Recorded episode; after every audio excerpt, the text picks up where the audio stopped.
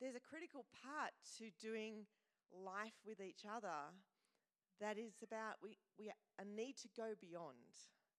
Like to go beyond just um, the surface level of things and the smiling on a Sunday, um, and to, to sometimes cut through some feelings that might creep in occasionally.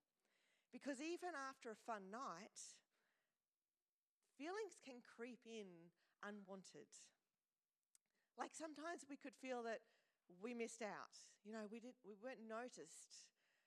We put everything into what we did, but it wasn't really noticed. Or, or maybe we can have a conversation even on a Sunday and things like that. And, and it's just, just a little bit, I walk away and I go, oh, that just, uh, didn't like that. Do you know that not one person voted for my artwork? Not even you.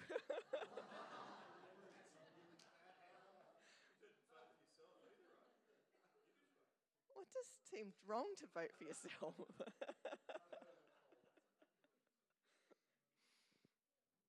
I shouldn't have been helping with the tally, should I? I wouldn't have known otherwise. but you know, like it's just it's little things like that. Like it, I didn't actually expect anyone to vote for it, but but that that whole that little thought can jump in and go, oh, like no one appreciated it. No one liked what I did. And it's easy for those thoughts to spiral. It's really easy to then just go, is there other things they don't like? Like, do they like me preaching? I don't know. Are there other things about me that people don't like? And so, you know, it's so easy to start going down that track and and starting to brood in that space. And in no time at all, I feel like I don't have a friend. I'm feeling disconnected and I don't have a place to belong. And they might seem kind of a bit trivial, like, I mean, that's a little bit of a. But, you know, there are real hurts that happen too. There are real things that happen even in this family we call church that, that hurt. You know, outside, I might be in a life group, I might be serving, I might be doing things, but sometimes there can still be this little blockage and something's not quite right.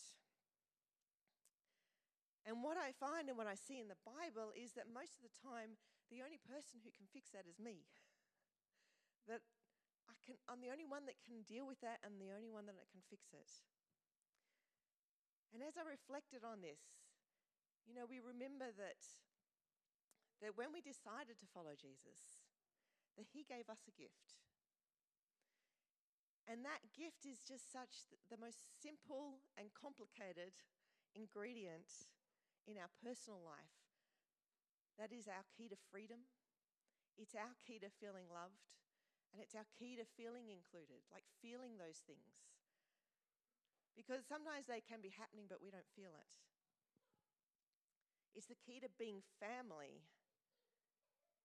And, you know, we were given this gift when we most needed it, but we actually find it hard to give to others. And that gift was forgiveness. Because in this family, in this church, we actually need forgiveness for each other. We need it to be part of our culture, to be part of the breathing fabric of who we are.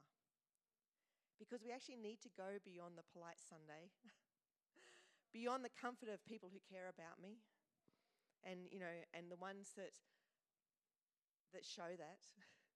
We actually kind of have to reach into the parts of our heart that are hurting because we think we've been failed in some way, that, that someone hasn't cared, the church hasn't cared in some way.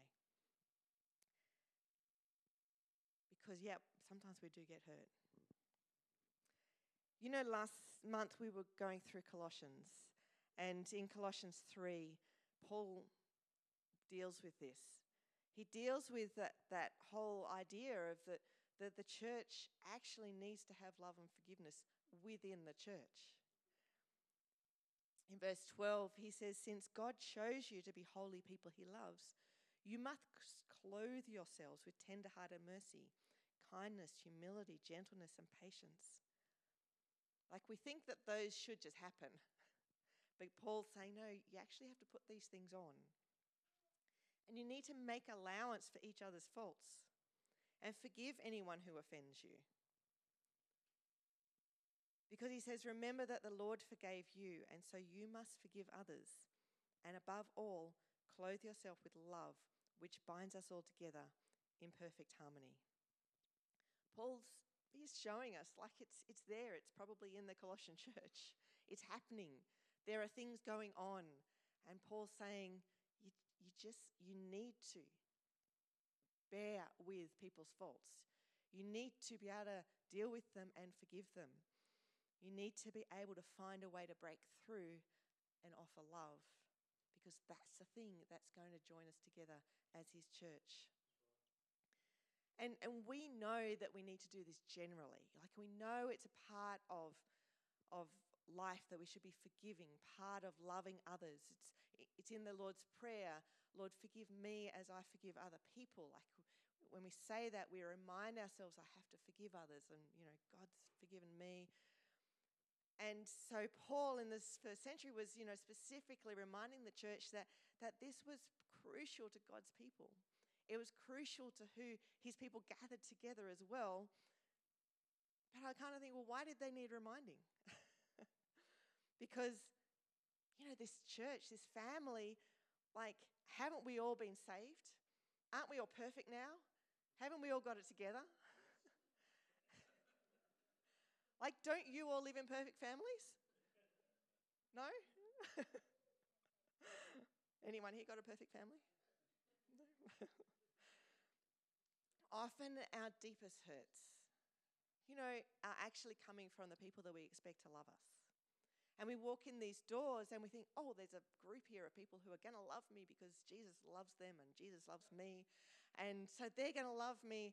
And so we have expectations of each other that that there's not going to be any hurt. But actually, unfortunately, that just happens. because even under God's family, even the smallest thing that we can take offense at and we can find ourselves hurting. And if we don't tend that wound, if we don't pour on it life giving, refreshing, healing water of forgiveness, it's just going to fester. And believe it or not, the church in Colossae was not the first one to have this problem either. I know, it's strange, isn't it? But one day, Peter, impetuous and bold, that, that disciple, he came up to Jesus and he asked him, he said, Lord, how often will my brother sin against me and I forgive him? Like, how, how often is it going to happen? like, how often is one of these guys that's hanging around with me, how often are they going to do something that I really hate? And how often do I have to forgive them because it's starting to get on my nerves? I think that's what he was saying underneath. Like seven times, is that enough? Can I, after that, can I take revenge? and so, you know, he brings this to Jesus. I don't know if this was in public. Doesn't think it specifically says, says that. But he comes to Jesus with this, this query. And so Jesus responds. This is in Matthew 18. He says, not just seven times, but 77 times. Therefore, the kingdom of heaven may be compared. Like Jesus is saying, like this, this kingdom of heaven that, that we're in now, this family of God, this thing I'm ushering in, he's not talking about at this point the world. He's actually talking about his kingdom. Like you have to do this not just seven times, you have to do it over and over and over in my kingdom. And he told this story, this parable. He said, The kingdom of heaven may be compared to a king who wished to settle accounts with his servants. When he began to settle, he was brought to him who owed him 10,000 talents. And since he could not pay, his master ordered him to be sold and his wife and children all that he had, and the payment to be made. So the servant fell on his knees, imploring him, Have patience with me, and I will pay you everything. And out of pity for him, the master of that servant released him and forgave him the debt. But when that same servant went out, he found one of his fellow servants who owed him a hundred denarii. And seizing him, he began to choke him, saying, Pay what you owe. So this fellow servant fell down and pleaded with him, Have patience with me, and I will pay you. And he refused and went and put him in prison until he should pay the debt. When his fellow servants saw what had taken place, they were greatly distressed. And they went and reported to their master all that had taken place. And then his master summoned him and said to him, You wicked servant, I forgave you all that debt because you pleaded with me. And should you not have had mercy on your fellow servant as I had mercy on you? And in anger, his master delivered him to the jailers until he should pay all his debt. So also my heavenly Father will do to every one of you if you do not forgive your brother from your heart. That story does my head in. Like, that the kingdom of heaven should have such problems? okay, I get that for the world, but the kingdom of heaven, how does that work? And then the high expectation that God is putting on us to receive mercy, I, that's harsh. And I just, I take a breath and I go, how does this work? because you see, there's a tension. Like in the kingdom of heaven, there's a tension that Jesus is talking about. Because even though Jesus has come, it's not yet, but it's now. And so, not yet are we living as perfect people. Not yet are we living with whole and healed bodies. Not yet are we living in a space where there is abundance and, and all every need is met. But now I still have problems. Now I still feel things. Now I still struggle with things. Because this kingdom now is being outworked in us with all our faults and everything that goes on within us. We are actually living this kingdom out, but maybe not so well sometimes. And in this family on earth, there are problems still. But Jesus saying it just it breaks his heart. Like uh, the extremity of the, you know, what the master does there is trying to show the depth of passion that God feels for this. It, that it breaks his heart when we don't give the gift that we have been given, when we withhold from other people the very thing that's given us life. Now, I do need to clarify something because I'm not actually talking about tolerance. I'm not talking about tolerance of wrongdoing. I'm not talking about being taken advantage of in any way whatsoever. If an offence is unlawful, if an offence is violating, if an offence is manipulating, that has to be acted upon. Like, you cannot stay silent on that. That action sits then alongside forgiveness. But if any of those things ever happened within our church, in any church that you belong to, it actually needs to be addressed. And it needs to start with speaking up, maybe for yourself, if you've got the voice, maybe for a friend, if they don't. Telling pastoral care, your life group leader, someone you're serving under, telling leadership, board, on the screen, we also have a number. I don't know it seems weird in the middle of a message, but this is real. Like, we do actually have an independent number as a C3 church. if something is wrong, seriously wrong, then it needs to be acted upon. We know it's been the history in our worldwide church. We don't want it to be a history here. But alongside this, alongside this thing, this need to act, to speak, forgiveness needs to sit. It needs to walk with it. And the reason is that, you know, any consequences may be necessary, but, but forgiveness is not actually about accepting a wrong. It's not about justifying something that's gone on, and it's not about accepting it. Forgiveness is about our heart. Forgiveness is about our response to what Jesus has done, outworked for another person. Forgiveness is actually between me and God, not actually between the person who has wronged me in a funny way. It's actually a transaction I do with God. Because the stain of my sin before God, that severed me from relationship. And that's what offense does it, it breaks that relationship that we have. And if I'm hurt by another, I break it off too. And when I sinned against God, you know, I wasn't actually even aware of my offense. I'm not sure that any of us are were.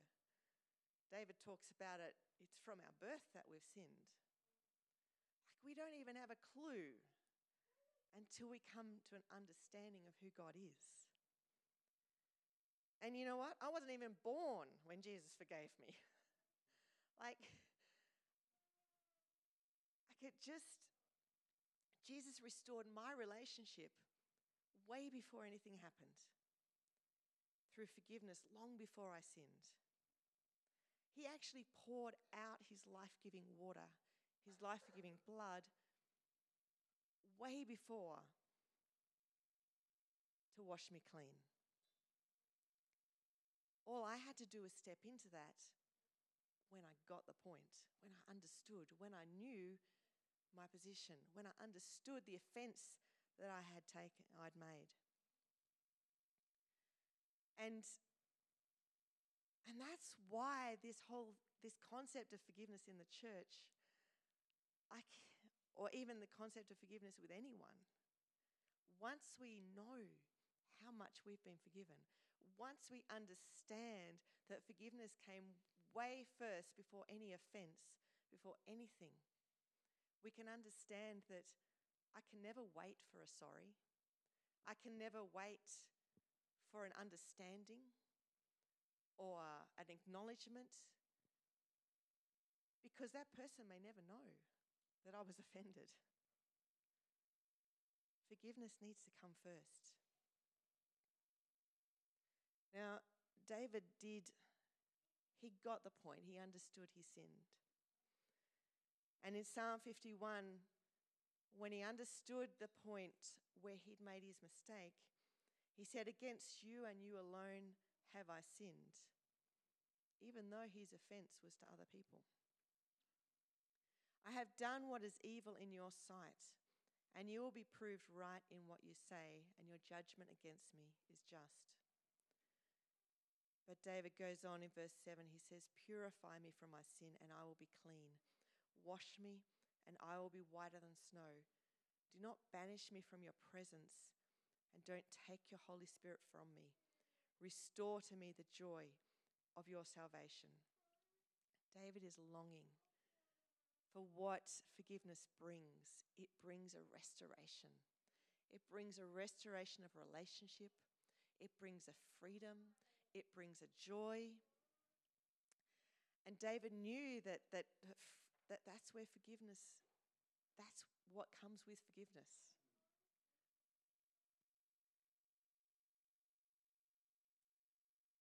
You know, just as we finish up here, I might just get Mark to come up.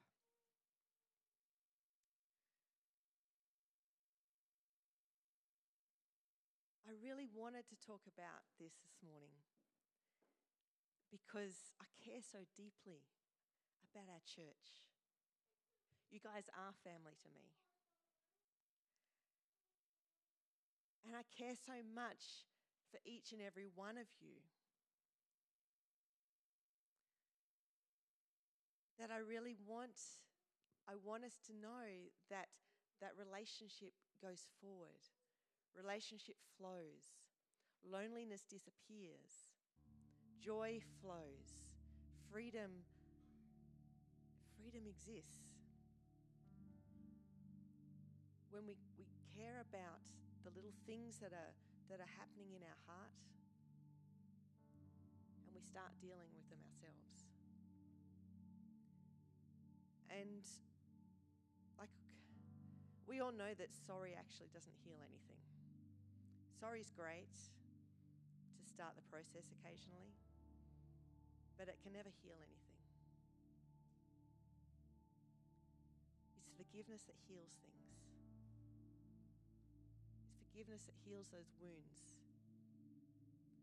And it's forgiveness that starts as words just to ourselves got to say it. We just got to say, I forgive. And then as we sort of start sitting with that, maybe we can start progressing and we can actually let God we know forgive. We can say, God, I, I forgive that, that person. I forgive that situation. We can ask Him to help us. God, can you help me a little bit more? I'm struggling here. And you know, as those words actually happen, they start pouring in an oil to soothe the wound, to heal it.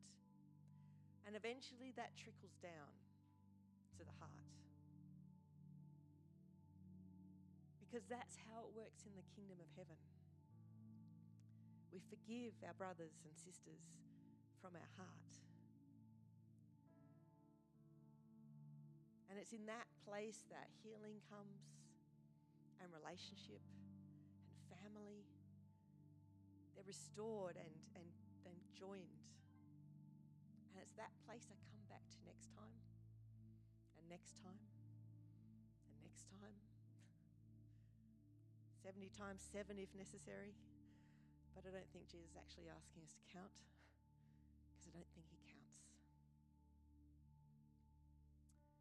But today, as we finish, I just, you know, I just wanted to say it's actually hard to know forgiveness until we've been forgiven truly. It's hard to know how to give something that we've never actually experienced. And so, you know, if you're sitting here today and you've actually never felt the forgiveness of Jesus, like it is actually a real feeling.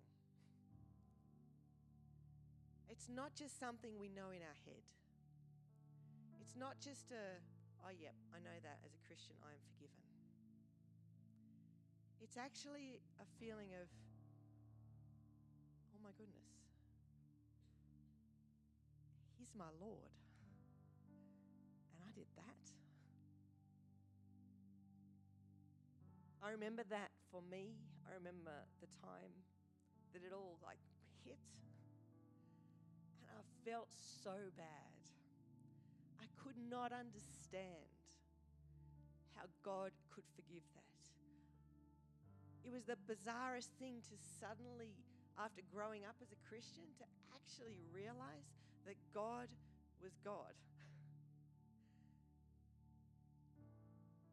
and to be faced with that and, and get it that I was not who I thought I was.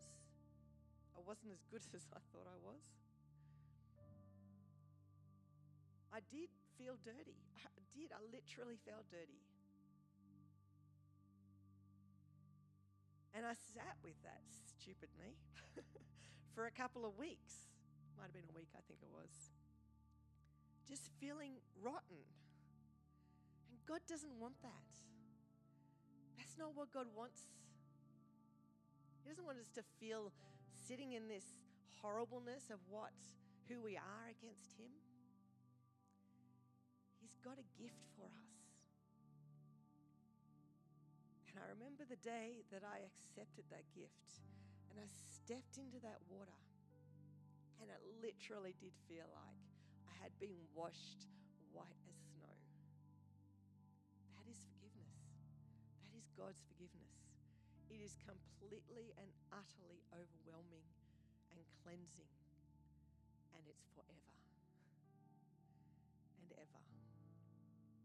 And if you never experience that, it's worth it. You need to. Because it's then out of that, then we actually, it's so much easier to forgive it's not me anymore. There's life flowing out of me that can bring this and give this, not of my own strength, but of God's Spirit flowing out. So I just want to finish in prayer and just pray over that. And as we sit here and and you know, if you have that you, but maybe there is some unforgiveness in your heart for someone, just let it flow, let it pour out. Just start that process now. Jesus, I just thank you. I thank you so much that you are God and that we might come before you and we are not worthy to be in your presence. But you opened the way.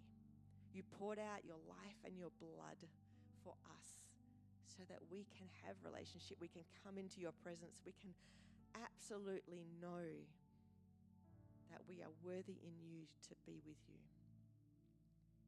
Lord God, I pray right now for every single person in this room that they would feel that power of your forgiveness, that they would feel the power of your cleansing over them.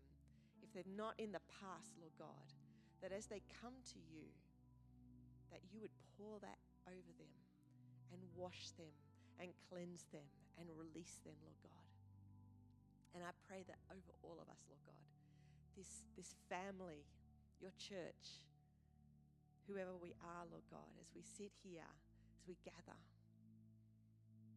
Lord, that we would know how to flow that forgiveness through every area of our world. Lord God, through this church, out the doors, Lord God, into our workplaces, into our families. Lord God, that we would be people. We would be people who would take the gift that you have given us, Lord God, and release that into our world. I just thank you, Jesus. Amen.